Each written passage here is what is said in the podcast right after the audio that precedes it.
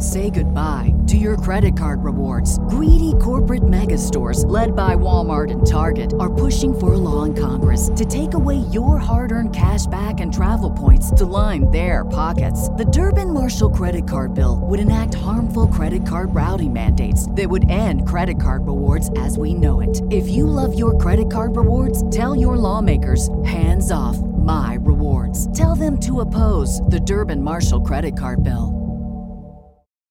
Do you have that one piece of clothing you keep going back to no matter how full your closet is? Having a versatile, high quality favorite feels great, but having a whole closet of them feels even better. American Giant puts the quality, durability, and comfort they're famous for into everything from t shirts and jeans to sweatshirts and jackets. And of course, their legendary best hoodie ever so you can fill your wardrobe with the pieces that will get you through your spring days, like the lightweight joggers and pullovers in the French Terry collection or the rich and polished premium Slub Crew tee. Whether you're dressing for work, the gym, or happy hour, American Giant makes something that's sure to be your next closet go to. And it's all made in America and designed to last a lifetime. Find a closet staple for every part of your day at American Giant.com and get 20% off your first order when you use Staple 20 at checkout. That's 20% off your first order at American Giant.com. Promo code STAPLE20.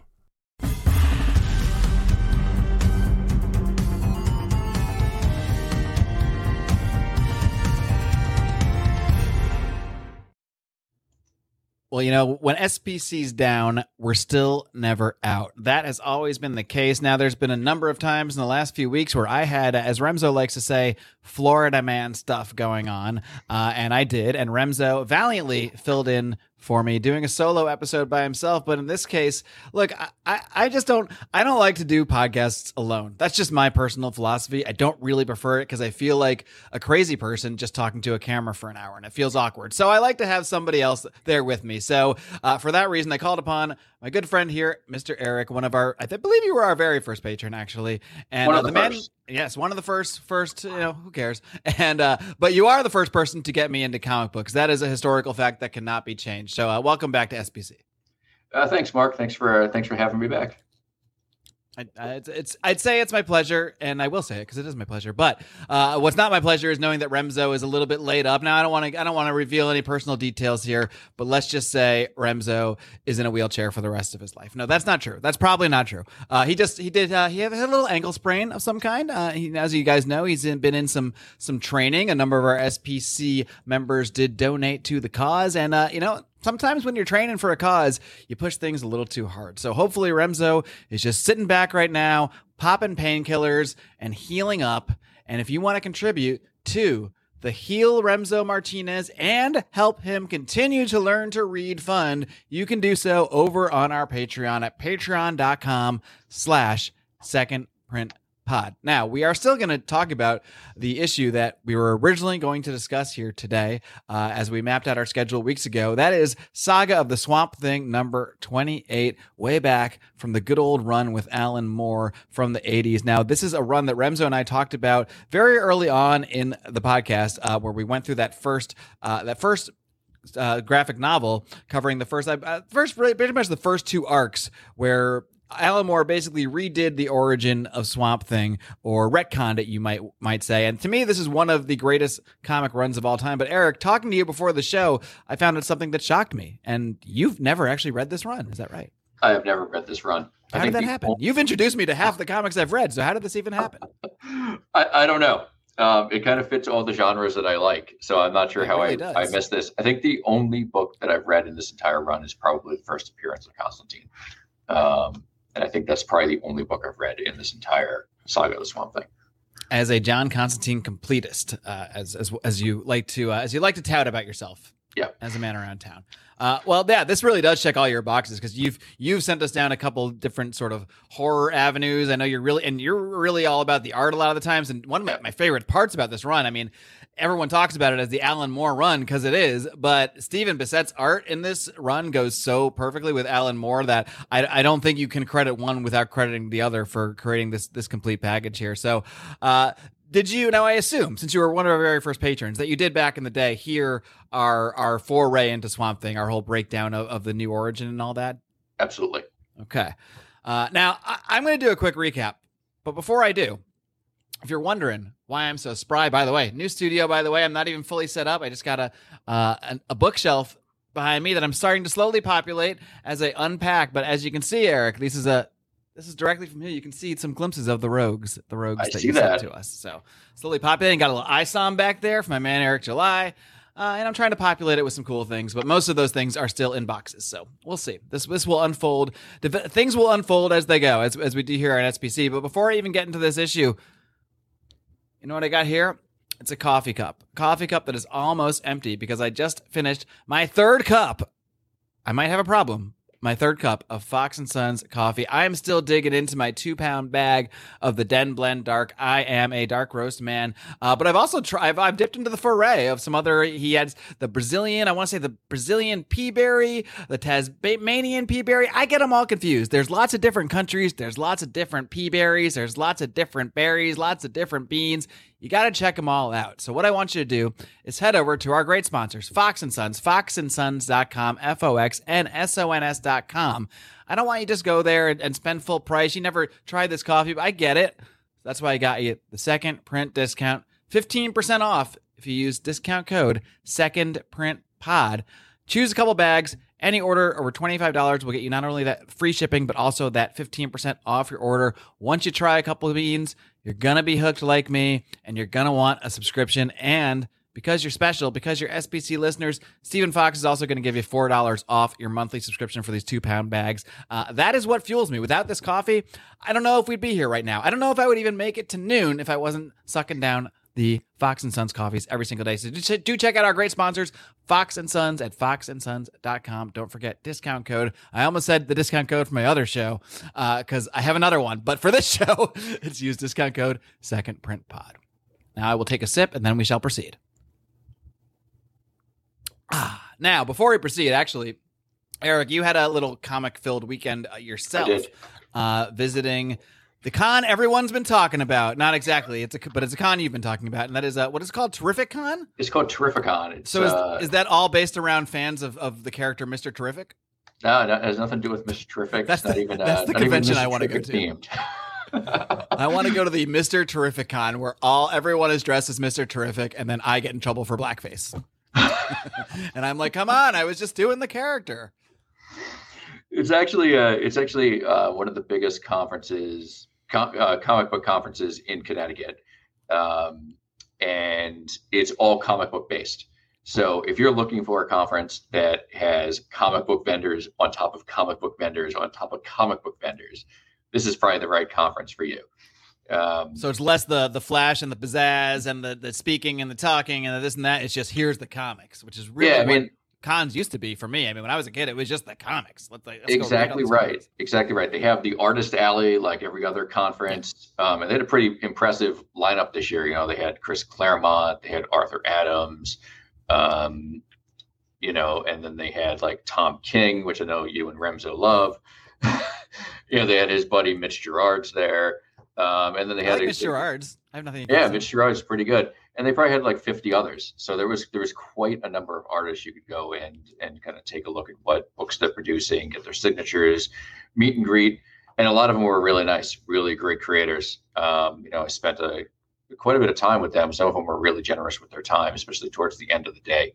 Um, you know, when there were fewer people on the floor, and then on the floor itself, you know, it was just long boxes but the vendors there was probably one or two booths dedicated to you know those pop figurines you know if you go to some of the bigger conferences like san diego comic-con or new york comic-con you know those have kind of turned into more of the pop conferences where there's more you know i'm talking pop culture in that case you know where there's more you know trading cards or you know pop figurines or anime type stuff. And this was really comic book based.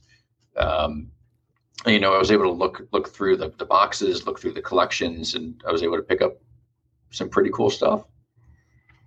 What's uh? You had a big prize you got this, this weekend. What's the, what's the big one? Yeah, my big my big splurge. Home, so you don't have it on you, but I don't have it on me, but it's it's on the fan zone.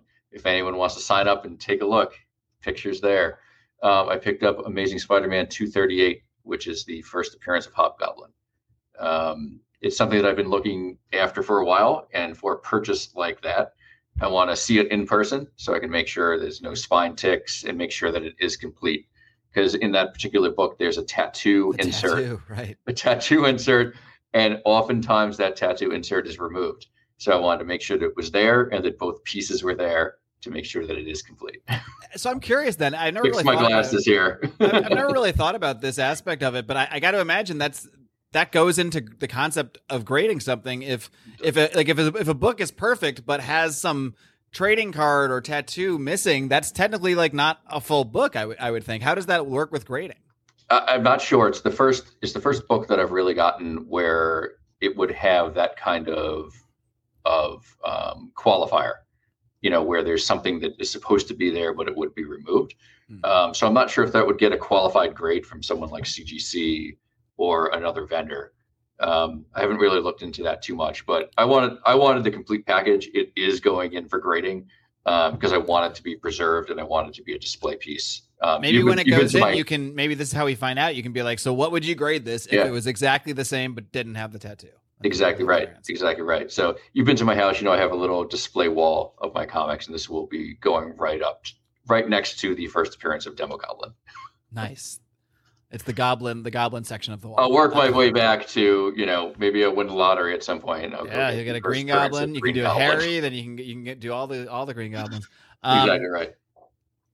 I, I'm kind of curious if you think that I, I don't really know how this stuff works with the ebbs and flows, but like let's say because there's you know there's the character of Ned Leeds already exists in the sort of MCU Spider Verse, and they've they've made some hints that maybe that character could become Hobgoblin, but other than that, we've never seen an actually Hobgoblin on screen. I don't believe maybe in some I'm sure in some animated like Spider-Man bullshit that Remso likes, but n- nothing that I've ever seen. So do, do you think that if like let's say in, in the Tom Holland Spider-Man 4 they uh they introduce they turn Ned Leeds into the Hobgoblin, do you, does something like that maybe increase the value of this book?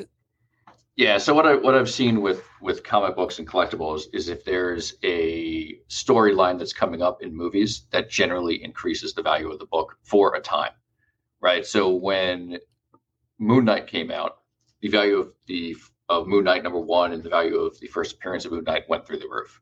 You know, it doubled, tripled in price in some cases, and then it crashed back down to earth. Hmm. So you know, it becomes hot for a time, it becomes collectible for a time, and then it comes right back down to the original value.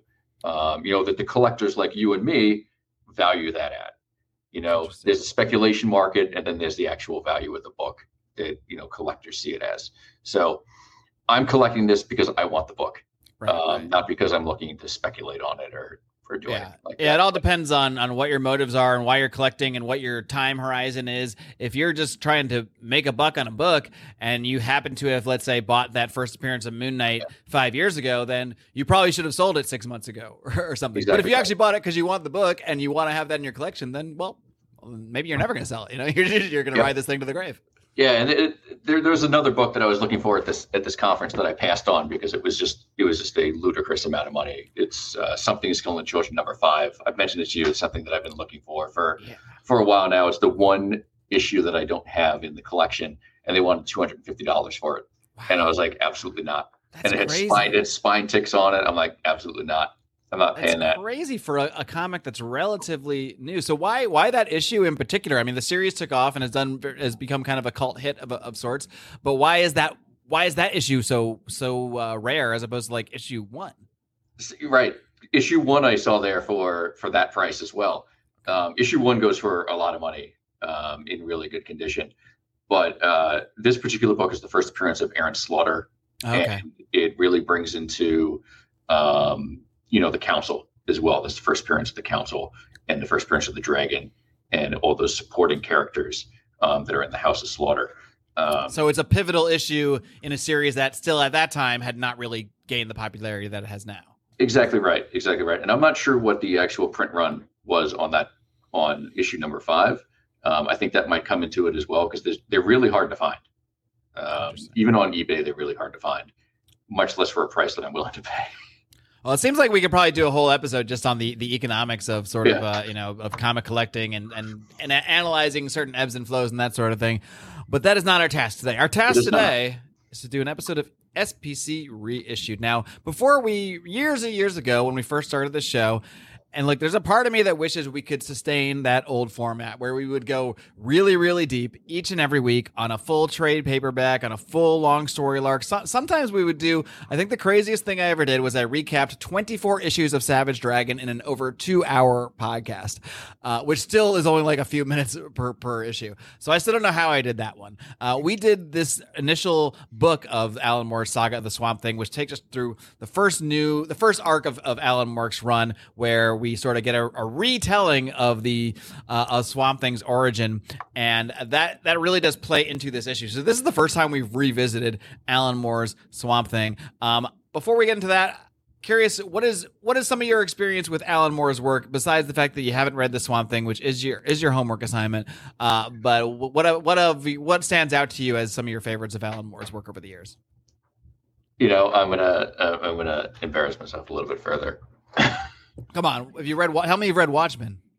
I've, I've read Watchmen. Okay. Yeah, So you're allowed I've to read Watchmen. Watchmen if you want. it, it's a Watchmen, I guess. But I'm gonna embarrass myself. My my knowledge of, of Alan Moore's work is really limited to what you guys have covered on the show. That's so, okay. Um, There's you know, nothing wrong with Watchmen. I, have- I have a bunch of homework to do. There's a lot of a lot of comics that, for some reason, and I don't know how I missed Alan Moore's work back when I was really reading, um, but something I need to go back and look at. All right. Well, fair enough, Eric. And uh, there, I mean, there, it's it's one of those things that it's like, it's not for everyone at first, but it it also is for everyone at some point once you get yourself deep enough. And I'm not going to say more than that, but I, I do think that then the the best place for you to start will be the, the beginning of this Swamp Thing run because it's it's really it's really up your alleyway with the, the horror and all that stuff. Um, so I'm just going to give a quick recap of Swamp Thing's origin, which does tie directly into this this issue because in this issue he is sort of Swamp Thing is sort of mentally recovering from the revelations of the arc that we again we covered years ago. One of our very first I want to say it's issue eight or seven or it's it's very early on in the run and I'll, I'll try to link to that. But if you just go to uh, secondprintcomics.substack.com everything is archived over there. If you, if you just type in swamp thing or alan moore you will find uh, find that episode or go back to your podcast feed. You're, you're smart people. You can find this. But nonetheless basically, well, the original origin of Swamp Thing was that Alec Holland is this scientist working on some regenerative plant, something or other in the swamp.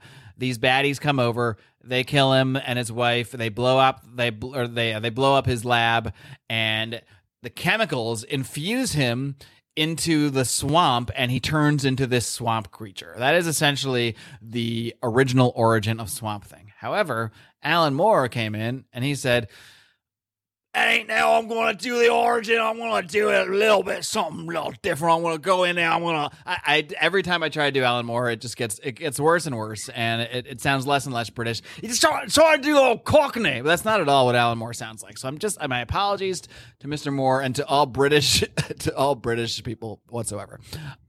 Alan Moore came in and he said.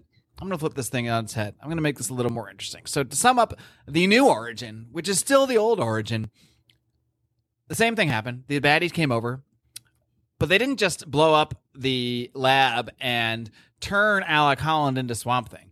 They actually did kill Alec Holland. Alec Holland died. Alec Holland was a human who was killed, who never became Swamp Thing. What instead happened was that the chemicals that that whatever fused with Alan with uh, Alec Holland's like brain cells and his body and his mind, and that fused into the swamp, and that created this swamp creature. The swamp creature that believed he was Alec Holland transformed because he had like the mind and the memories and all this stuff of Alec, Alec Holland imbued into himself via the green, which is a concept that will sort of become a, a larger part of the DC universe. Uh, but Swamp Thing is really an extension of the of the the green, the power of the green that has in its initial formation here basically been confused and and and thought it was this person Alec Holland but that's not really true in Alec Moore's version in Alan Moore's version. Alan Moore's version Alec Holland actually is dead and was never Swamp Thing. And that leaves Swamp Thing here as we start this new issue sort of you know he's he's just found this out. He's just had this revelation that he's not really Alec Holland. He's never really been a human. He is just Swamp Thing only he has memories of Alec Holland. So now he is sort of dealing with that. He's also reunited uh, with uh, Abigail who um, Abigail Arcane, who is the daughter of his the, the major villain of Swamp Thing, who is uh, Doctor Arcane, and they're they're kind of they're kind of buddies. They're technically not lovers. Well, he's a swamp creature first of all, but also she as she is with uh, this guy who I call creepy Matt Cable. He is very a very creepy guy, and uh, he's not really creepy, but he, he's had some issues with possession and, and, demons and this sort of thing. So things have been tough in their relationship. So she's just she's kind of just Swamp Thing's uh, bestie, I guess you could say right now. But uh, think things will unfold. But nonetheless, we start this issue off. Swamp Thing, number 28, The Burial. And Swamp Thing is just digging. He's just digging in the swamp. It's raining, it's pouring. All you see is just more and more dirt and clumps of mud being flapped out as Swamp Thing is just alone digging and digging. And he's asking himself how deep? How deep does it have to be? The soil it's wet. The digging is difficult. And i've been digging for such a long time. And then abigail is just there just just having a good old time. Hey looks nice in autumn doesn't it? She's not in anywhere in this sort of uh, deep malaise that that swamp thing is in as he's in some ways, you know, quite literally searching for his identity, uh, digging through the swamp. In, in his mind, he's he's trying to almost find himself or find what he thought he was and find the actual body or actual remnants of Alec Holland, but she's kind of like not even aware of this or thinking about it. She's just having a good old time. And he's saying, you know, you're not looking too bad yourself. Isn't this funny what's happening to your skin as has it happened before? And as we'll learn now, Swamp Thing, now that he is he's basically letting go of his human side uh, because that human side was never real. Uh, and he's becoming more in touch with nature. So he's now becoming more in touch with the seasons. So now um, his skin, his the greenness of him is even changing uh, as they go into the fall. And Abigail is, of course, noticing this. So they're just having a good old time, uh, sort of digging around. And and, and Swamp Thing is really he's, he's becoming more in touch with himself. And uh, now she points out this bird, the blue heron, flying through the swamp, and Swamp Thing's just kind of asking her, "Oh, h- how are you, by the way?" Because because they had just gone through this whole weird thing with with uh, the Floronic Man and this demon creature who the reader knows was kind of connected to Matt Cable, but we don't really know that yet. So Abigail went through this whole sort of mental episode uh, in the in the prior thing. So now she's saying, you know, oh, you noticed the change. Well, you know, I, I really had to apologize. You know, I, I, know I was acting a little crazy uh, the last couple weeks. That's what she's referring to there. Um, and uh, and uh, he, the Swamp Thing is kind of following up. He's like, well, what about Creepy Matt? He doesn't call him Creepy Matt. I'll call him Creepy Matt. And she's saying, you know, things are just fine. You know, he, he found, he's out looking for a house. Uh, he's got a new job. And, and he's like, well, a house? How, how is that possible? Like, you don't have a job. You don't have money. Um, and, but anyway, and she's just kind of, she's just kind of brushing this all aside, saying, oh, you know, after the incident with that demon creature, I thought it would all be, well, I don't know what I thought, but it was just amazing. They just explained away everything as mass hysteria and, and everything's fine. So she still has her job at this sort of insane asylum and, and whatnot. So she comes up to ask, you know, have you noticed how long it's taking for the flies to die off this year? Now, this doesn't really play into this particular issue, but it does play into kind of the, the larger arc that that that plays out from here. That does involve uh, what's going on with her husband, creepy Matt Cable. But as she's saying this, Swamp Thing gets distracted because he sees something, something that shocks him. He sees an apparition of sorts. When I first saw this, I actually thought this was Dream, the way they they kind of like the way his hair is shaped and the way the the apparition is shaped. But then I realized that that's not what's happening. Um, and she's just kind of still going off talking about flies and she and full swamp thing is freaking out and she's like alec you know what what's going on Did you see something and he says this is when he first flips out on her because she's still been calling him alec the whole time even though he, she knows the the new updated alan moore origin and whatnot. And he snaps at her and he just screams don't keep calling me alec. And she's just i'm so sorry uh, she's kind of apologetic. And he's saying look I, I am not alec holland. Alec holland is dead. And swamp thing just wanders off into the swamp and goes back to digging, as the caption tells us, dead but not buried. So it seems like Swamp Thing wants to have a burial for the person he never was. Um, I'm I'm, com- I'm I'm curious, Eric, coming into this cold, having no knowledge of, of this run or knowledge of Swamp Thing. What did you just think, sort of, of the vibe and feel uh, of this issue as we are just kind of thrown into uh, thrown into Swamp Thing in a, in a very sort of morose place, digging digging through the rain, digging through the mud. Yeah, you know, I thought it was uh, I thought it was pretty good. Uh, you know, first issue to kind of pick up pick up on. Right, I knew I knew kind of what was going on after a couple of pages. Um, you know, when I saw uh, the ghost, I wasn't sure who that was initially until a couple of pages later, uh, which we haven't gotten to yet. Um, but I thought that the the storytelling complements the art very well. Um, you know, the expression on Swamp Thing's face is is very telling. Um, you get a lot of feeling out of the art as well. Um, so, you know, I was I was pretty excited reading through this this uh, issue number twenty eight here. That was pretty good.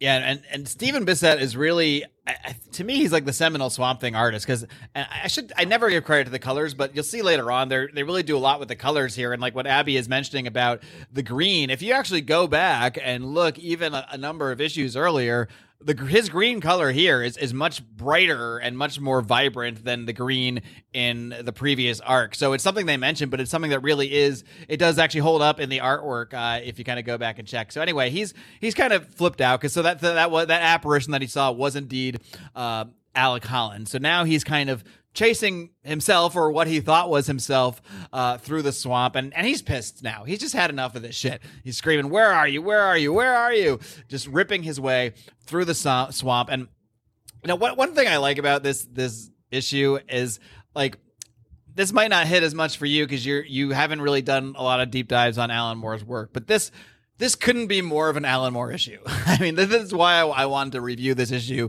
as my next foray into Swamp Thing because, look, spoiler alert, not a whole lot actually occurs in this issue. Um, and but this is like it's a very Alan Moore type character analysis.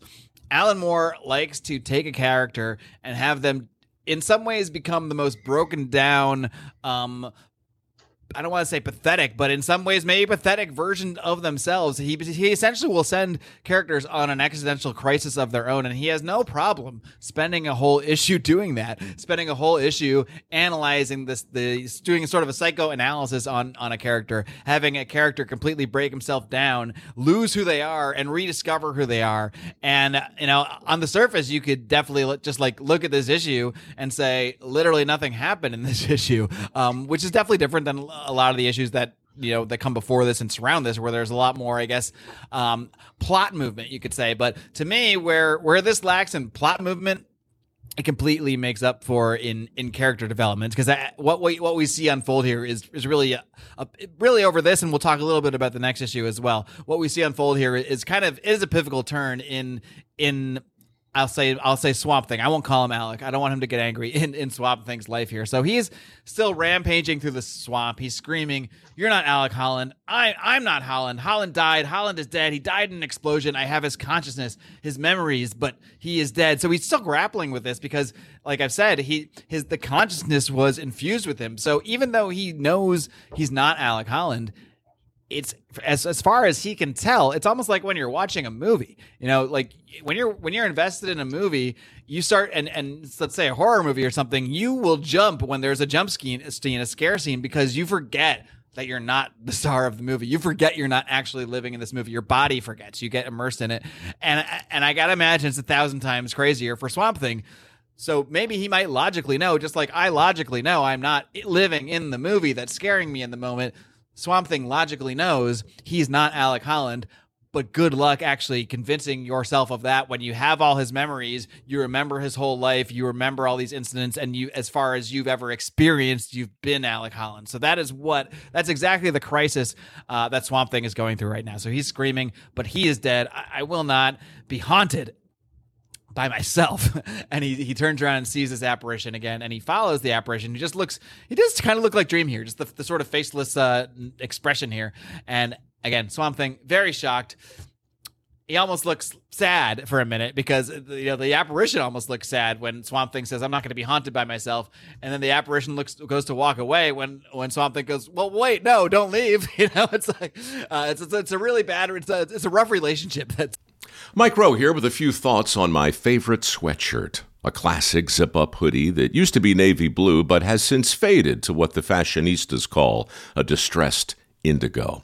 It's 13 years old, soft as a flannel bathrobe, and after a few hundred dirty jobs, demonstrably and undeniably indestructible. This is the kind of sweatshirt girlfriends like to permanently borrow, but I've held on to this one because I got it from American Giant. American Giant makes all their stuff right here in the USA so they can control every link in their own supply chain. That matters Because when you buy American Giant, you not only get great quality, you create jobs for people in factory towns all over the country. No pressure, but if you give a damn about the business of making things in America, you got to support the companies who are doing it right. Go to american-giant.com slash Mike to get 20% off your first order. That's american-giant.com slash Mike. Everybody in your crew identifies as either Big Mac Burger, McNuggets, or McCrispy Sandwich. But you're the filet fish Sandwich all day. That crispy fish, that savory tartar sauce, that melty cheese, that pillowy bun – yeah, you get it every time. And if you love the filet of fish, right now you can catch two of the classics you love for just $6. Limited time only. Price and participation may vary. Cannot be combined with any other offer. Single item at regular price. Ba da ba ba ba. Swamp Thing's got here with the apparition. He wants him to go one minute. Uh, he doesn't want him to leave the next minute. I think we've all been there.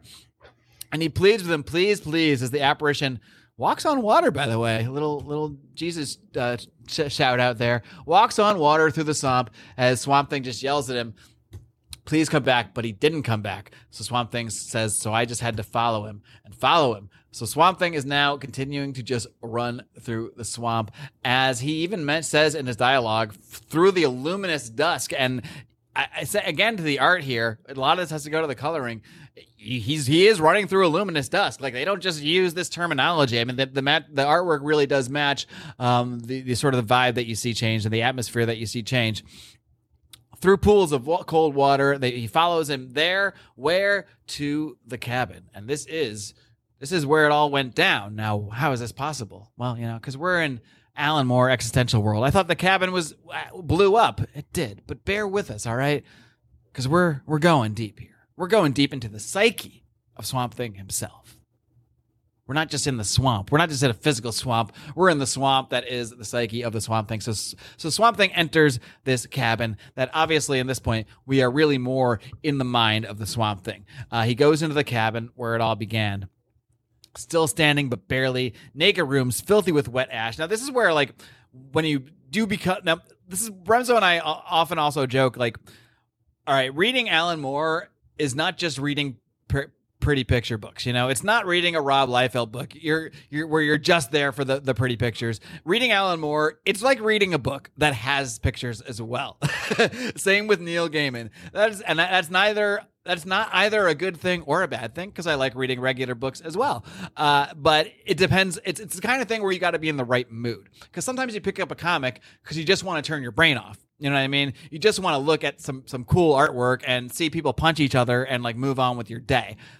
I would not recommend reading an Alan Moore book, especially not Alan Moore Swamp Thing, if that's the mood that you're in. But if you're in the mood for some weird shit, if you're in the mood for a deep character analysis, if you're in the mood to read a book, essentially, but get to see some pictures, that's when I would recommend diving into some Alan Moore. So he's very descriptive, um, descriptive with his writing, and to me, the, the best Alan Moore works are when he's so in sync with the artist and and his sort of his sort of existential narrative descriptions go well with not just what you're seeing in the art, but the style of the art, and that, that's why I love this run so much because Stephen Bissette, his art just feels completely in sync with with Alan Moore's vibe and with his narration.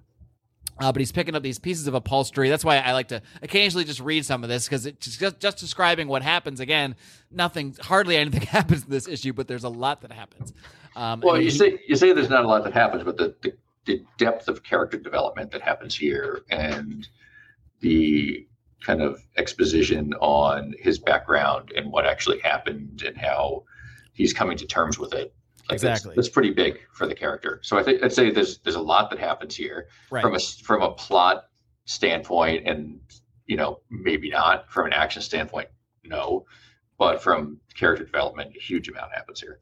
Yeah, I mean, if, if, you're invested in this character, you could actually say there's more character development in this issue than the entire six or seven issues preceding it, even though there was a lot more action in those issues. Those issues where he's actually battling the Floronic Man. We even see the Justice League come in because Floronic Man takes over a whole town, which I do like that they're like, even like in these kind of weirder books, like Alan Moore's Swamp Thing, Neil Gaiman's Sandman Neil Gaiman's Sandman eventually they sort of broke off into its own universe and didn't really cross over much. It kind of Vertigo became Yeah. became its own thing. But in their initial uh, version, like Sandman would like interact with the Justice League, like the Neil Gaiman and Sandman. It would just be like, and it's weird going back to that stuff because they don't they don't even feel like they live in the same world now. Um, but they do, and they did then, and it's kind of fun to see these sort of weirder characters interact with like normal superheroes, like like Superman and Batman. Um, but yeah, I mean, there, there's more. You could say more happens to the character of Swamp Thing in this issue than any of those previous issues. Um, there's just not as much, you know, there's not as much action, so to speak. But yeah, you could you could definitely argue that there's more that happens in this issue than any other issue. So it all all depends on on our definition of happening. I Right. suppose. The happening. Uh, well, yeah. So now he's he hears some voices uh, in the cabin. He hears some people talking, and he moves over and goes and looks in the bedroom where he does, of course, see Alec Holland and his lady. I forget her name. I had it in my notes. Laura. somewhere. Laura. See, my new Swamp Thing expert. is already fully invested in this. Uh, Green shirt. Holland and his wife Laura getting ready for bed as Swamp Thing, who is not now this in in context. This is actually kind of creepy because he's not Alec Holland. So this is kind of weird that he's he's seeing a uh, you know into the bedroom of Alec Holland and his wife. But you know, fair enough. He already has all his memories, so you know he he, ar- he already remembers this stuff. So I guess nothing new under the sun for him. So he's peeking in and watching what are clearly now clearly we're I don't know if we're supposed to think these are actually apparitions. I, I think we're really supposed to be at this point. The swamp is in Swamp Thing's mind because we know the cabin isn't doesn't exist anymore. The cabin's been blown up. So this is really Swamp Thing trying to find the the inner Alec Holland of in himself and to sort of exercise that inner Alec Holland and, and, and let that go. Um, in a sense. So she's getting, you know, Laura's getting ready for bed, and you know, Alex being really flirty, saying, you know, you're you're gonna look really good when you get old. And she's like, this is kind of creepy. Uh, he says, when I was 17, I remember you saying, you know, you're gonna look really good when you're 25. Now, in fairness, I don't know how how old Alec was at this time. Maybe there are, maybe they were, you know, teen lovers, and he was seventeen as well, so that would be fine. Uh, I just hope he wasn't too much older when he said that. But again, no, this is the '80s. I don't think we were too worried about it back then. about about young uh, scientists dating seventeen year olds. I think it was totally fine at the time. Um, and, and he says he, he tries to play it down. He's like, no, no, I meant your bone structure. You're going to be beautiful for a long while. And he's like, and she says, well, I'd rather you wore me out before I was before I was 30. You couldn't really be rich for a long while instead. But really, what we're just getting into is a glimpse in the sort of regular human life of Alec Holland. Uh, you know, with his with his lady here, who at one point was 17. And uh, he's just they're they're laughing it up, having a good old time. And he suddenly says, "Are you cold?" And she says, "No." Are you reading? No. I don't know. I don't know why she says, "Are you reading?" Does he get cold when he reads? I'm not sure. But at the same time, Swamp Thing is continuing to sort of just walk around. I don't know. I, I think she's I think she's got that being worn out uh, on on her mind. Oh, I see what it is. Oh, right? I 'Cause get look, look at the look. Look at the look. Yeah, yeah, yeah. You're right. And she, she's saying, "Oh yeah, the look." She's saying, "Oh, I, I, I get it now." He's saying, he's not realizing that he's like being the dumb guy. She's like, "Oh, I want to warm you up. You want to get warmed up?" And she's like, "What? Are you, what? What are you cold or something?" he's like, "What are you reading a book? Come on." He's, he's really not getting it. So, and I guess Swamp Thing doesn't want to stay for this part. So he, he has a little bit of decency here, even though they, he still has all the memories. So he just continues to walk around this cabin and he says, "This is the heart. This is where the heart is. This is where we lived, where Linda and I lived in this fucking cabin in the swamp, uh, and where we died." And now he hears some other voices from another part of the cabin. But Doctor Holland, we came to you in good faith. Save it for the boys in blue, Ferret. My wife and I'll sleep a lot better knowing you three are behind bars and I, I, I don't know. So Alec Holland is like fending these guys guys off. These guys that have come to to fuck with him, and they're saying, "Sorry, we can't accommodate you, Doc." Bruno and this guy just decks out. Now he's got a shotgun. Now if I was Alec Holland and I, and I got a shotgun, and these two guys are at my door, like. I'm not letting this guy get a licking on me. Alec was do, using pretty poor uh, defense to be to be honest here. Not that this is a a home self defense podcast necessarily, but if you're going to defend your home with a shotgun, you do not walk up and stand within arm's reach of your potential assailant. So that is my shotgun self defense tip of the day. You remain in proper distance to keep yourself in a range. And the nice thing about the shotgun, you can blow a big hole through somebody. You don't need to be that accurate with the shotgun, so you can stand a little bit back I can't even tell. That actually might be a rifle. I, I thought it was a shotgun at first. Uh, either way, very poor gun defense uh, for for Alec Holland here, which does result. I think this is what Swamp Thing is thinking when he sees him get deck deck. He's like, "No, this is terrible gun defense. You should you should you should have taken that NRA course." And he just gets knocked out. And so these guys take the guns and they, they take out Al- Alec's wife and they leave a little surprise package in the form of dynamite. Now, now Swamp Thing is, is yelling, "Stop! No, please, no!" But as he as he as he tries to grab these guys, he realizes, "Well, shit, I'm just I'm an apparition here. Like I can't I can't touch anything. So he can't actually affect anything that's happening here. He's not actually there in a sense. He's really just it's almost like he's watching a TV show, but he's he's physically present, I guess, as this is happening. And he's saying, "Holland, you've got to wake up. You must wake up. Wake up and it will all turn out differently. Holland, please." Now, when he's doing this, he's uh, uh, while he's living these memories and experiencing these memories, he's at the same time calling him Holland and, and talking to him as as as a separate person because he is. But I, I, the way he's saying it is is interesting because he's saying, you know, wake up and it'll all turn out differently. It, it, can all be different, and he's he's really trying in his mind here.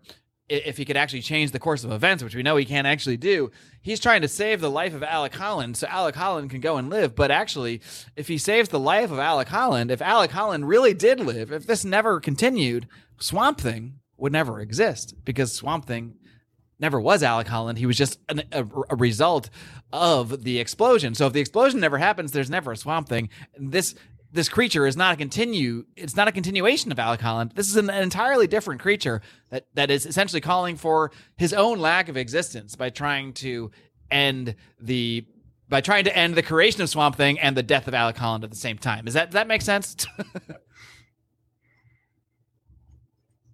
This is the part where you comment while I drink some some Fox. oh, it sure does. But what were you what were you what were you thinking at, the, at, this point in the issue, especially being someone who's who's really only diving into this for the first time? Was it was it resonating you the identity crisis that Swamp Thing was going? Oh, through?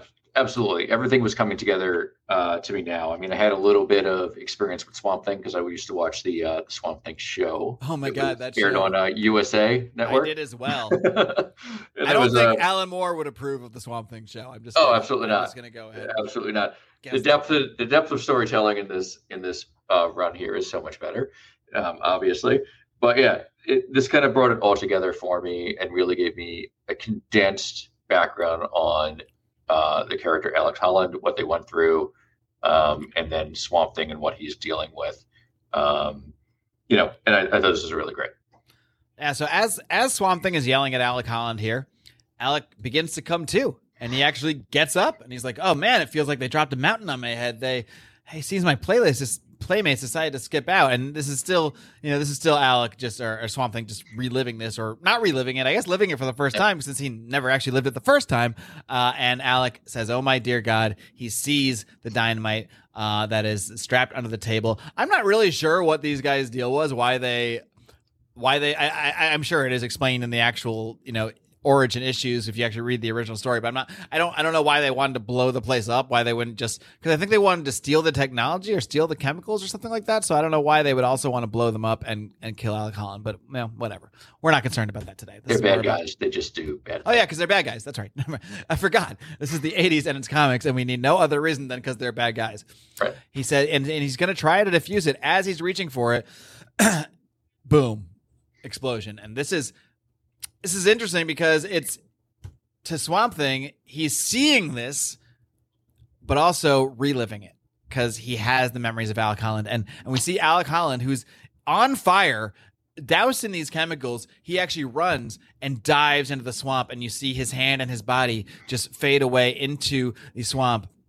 But this gives Swamp Thing the knowledge there this is he knows he knows where it is. He knows where the body is supposed to be, or in theory, he knows that the body's in the swamp. So he says, "Okay, well, but where's the body?" So then, for he says, for hours I sat there and watched and waited and nothing. Like he's just waiting for something to happen, almost nothing. And then we see a hand emerge. So we're we're still living through we're reliving through the events. So hours later, and I guess Swamp Thing sits there in real time and sits through the hours of, of, the reliving of this event. We see the hand of Swamp Thing emerge, and you can see even now the difference in colors. Uh, this is like the original Swamp Thing colors. It's more of like a yellowish green, where his current uh, fall look, I guess you could say, the fall fashion look of Swamp Thing is, is the uh, sort of the, the darker, sharper green.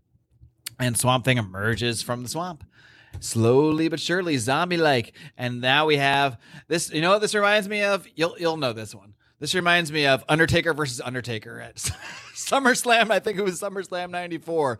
One of the worst, one of the worst wrestling storylines and matches of all time when the fake Undertaker uh, fought the real Easily. Undertaker. Um. This matchup, I think, is is better. I think this is, even though not a ton more happens here than in that match, I like Swamp Thing v Swamp Thing a lot better than Undertaker v Undertaker. Um, he- they go to he goes to like shake his hand, nothing. They're still still just apparitions. So he's like, okay.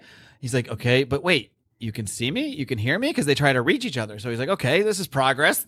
And the the new Swamp Thing, which I guess is the old Swamp Thing, just kind of puts a, a, a finger over his mouth. And it says like, shut the fuck up for a second. He says, but I got so much to tell you. Your future, the things you must know. He's like, you're not even fucking Alec Holland. You don't. And, and the Swamp Thing just he just gives them the shush. We've all gotten the shush at some point in our lives, from mom, from a significant other. We've all gotten the shush. Uh, and Al and old Swamp Thing just points, points into the swamp. Swamp Thing says the mud, something under the mud. What? And he just keeps old Swamp Thing just keeps pointing, pointing towards the mud. And as he keeps pointing, he fades away. He fades away and becomes an apparition. And now I think this is the moment where Swamp Thing is sort of back in, in a sense. He's sort of back in our real world. He he points at this grave, this empty grave, and he's like, "Well, cool. I just dug an empty grave for a vanished body." So now Swamp Thing says, "But that is what you were trying to tell me, isn't it? The body didn't vanish." The mind, it was the mind that vanished. It vanished into the greenery. The mind was absorbed in, in the, into the spoiled flesh, which created a new organism. So now he is sort of, he's gone into the swamp and he is sort of in his own mind reliving the creation of himself.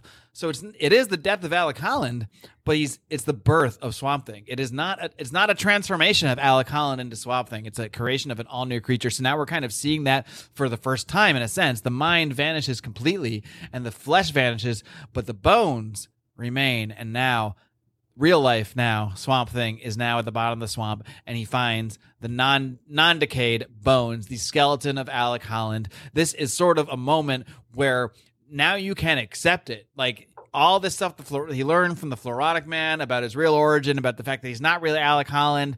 Um, you could probably he could probably still in a sense tell himself well maybe i really am alec holland. Maybe that was some bullshit. Now this is the moment. He picks up the actual body. This is not Alec Holland's body transformed into Swamp Thing.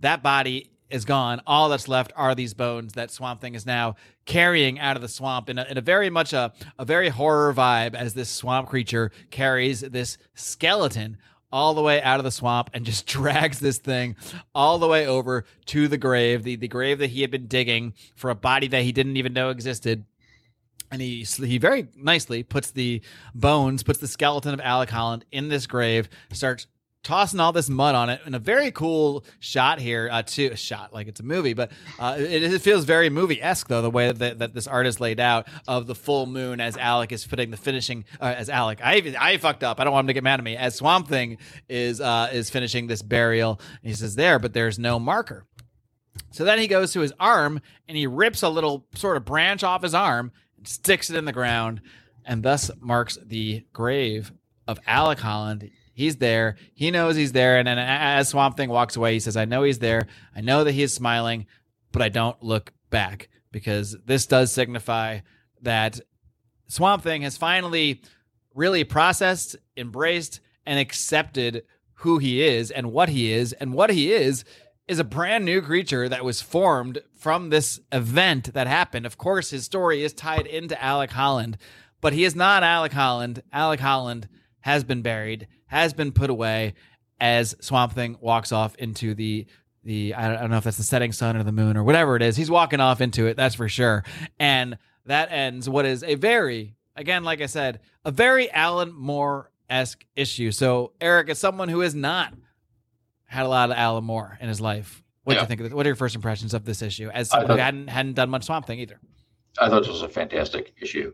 Um, this the amount of storytelling that went into the few pages that are in this in this issue was uh, amazing.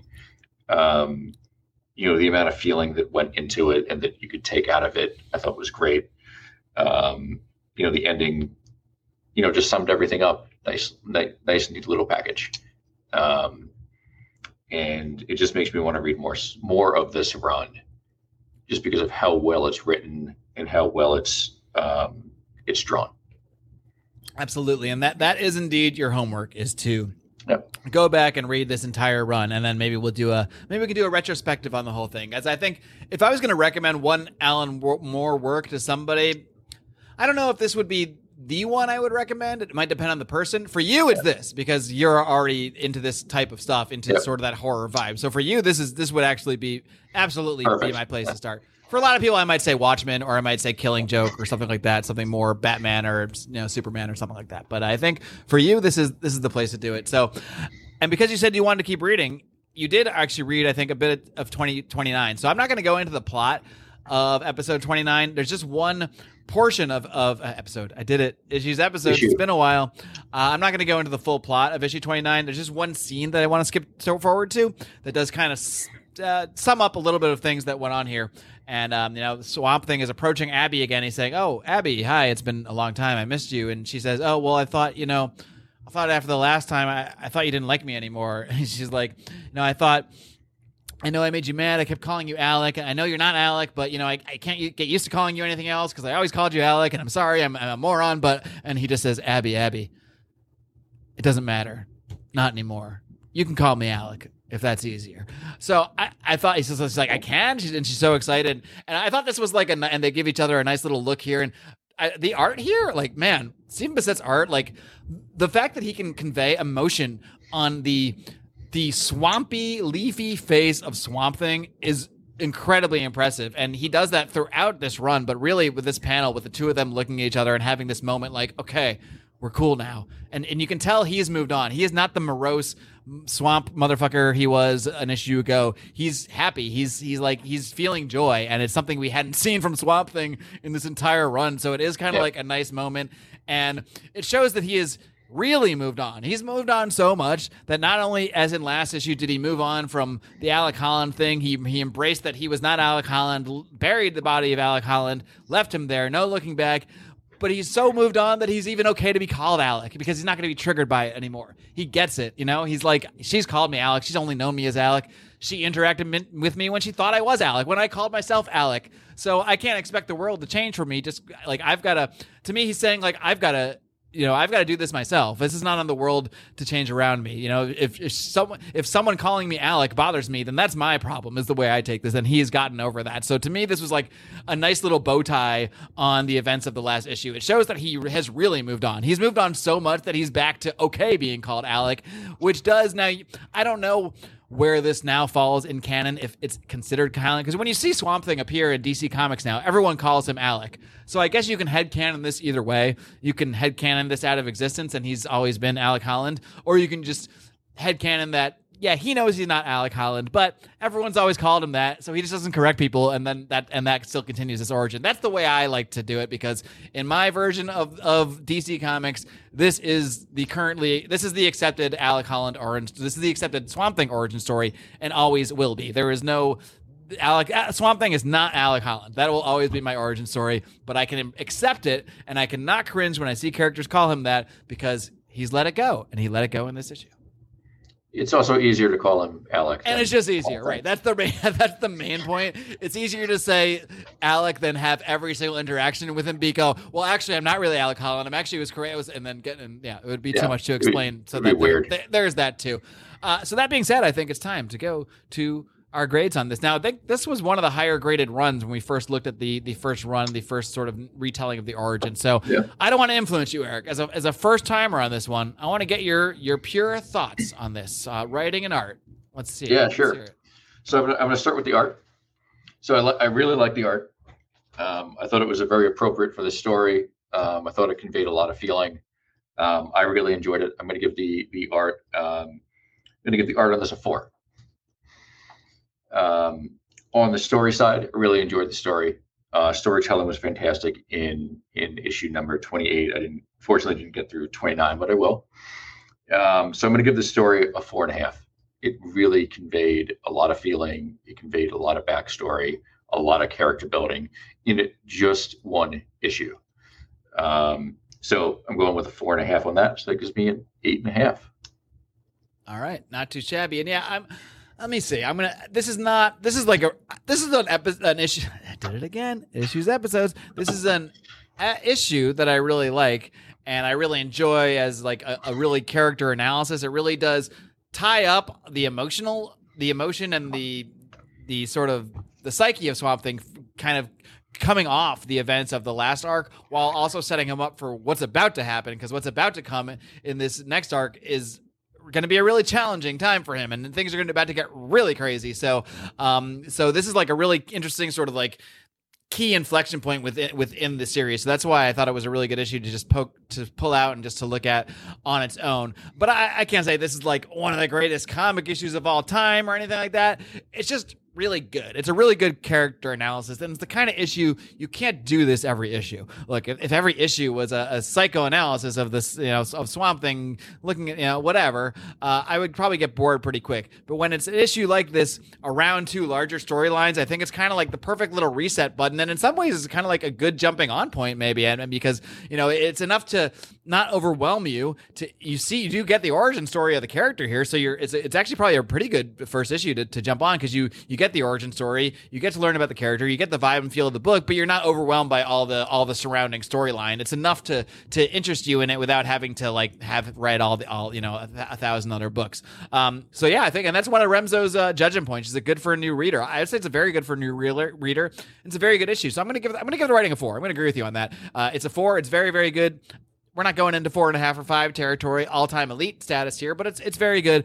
And I'm gonna go you know what? I'm going to agree with you fully. I, I think the artist Stephen Bissette per- fits perfectly uh, with this story, with Alan Moore's style. Five is a little too high. We're talking perfect, but really, really good. Uh, 4.5. I'm going to agree with you on the art. So I'm going to I'm going to match your score, score completely here. I'm going to give this issue an 8.5. That gives us, because you are Remso today, that gives us an, an SPC total of quick math tells me 17. 17. That's very high. I would say that's very high. I would say that's even just above Remso's vaunted Sunday read. You may as well kick the tires on it uh, status. I, I call it a little higher. I would actually say if you're if you're in if you enjoy Alan Moore and especially if you enjoy Alan Moore's Swamp Thing and you haven't read this issue, I would actually call this a pivotal issue to read. Yeah, I'd say this. I agree with that. I'd say this is a fantastic issue. This is this is a great comic book to read. All right. Well, that being being said, uh, can I expect that you will go back and, and are you going to start on this homework assignment now that I've, I've teased you? Now that you have access to, through to, to, through me to this. No, I mysteriously have access to it. Yes, I will. Um, definitely going to complete this run. Um, and uh, you know, so far it's off to a good start. All right. Well, very, very well then. Uh, Eric, thank you so much for coming on, for subbing in for Remso at the last minute, because here at SPC, we always get it done. All right. We My always pleasure. show up. It doesn't matter if one of us is having an existential crisis. Don't doesn't matter if one of us is doing Florida man things. We always find a way to show up each and every Wednesday. That is our pledge to you. If you want to make a pledge to us, and by that we mean money, you can head over to patreon.com slash second print pod. You can contribute to the Remso Healing and Reading Fund at the same time. Also, um, as Remso has mentioned, we are doing a summer special. Anybody who signs up uh, for our Patreon is also going to get a special signed SPC poster delivered right to you. And Remso will donate I believe a dollar per sign up to the Gary Sinise Fund. That is his favorite charity. So look, good stuff all around here. Check it all out. Patreon.com slash second print pod. We do, do all sorts of bonus content, early release episodes, and a lot more to come. Uh, Eric, thanks again for coming on the show. I appreciate it. Until next time, everybody, don't forget to continue to read comics and what now and change the world. Good night, America.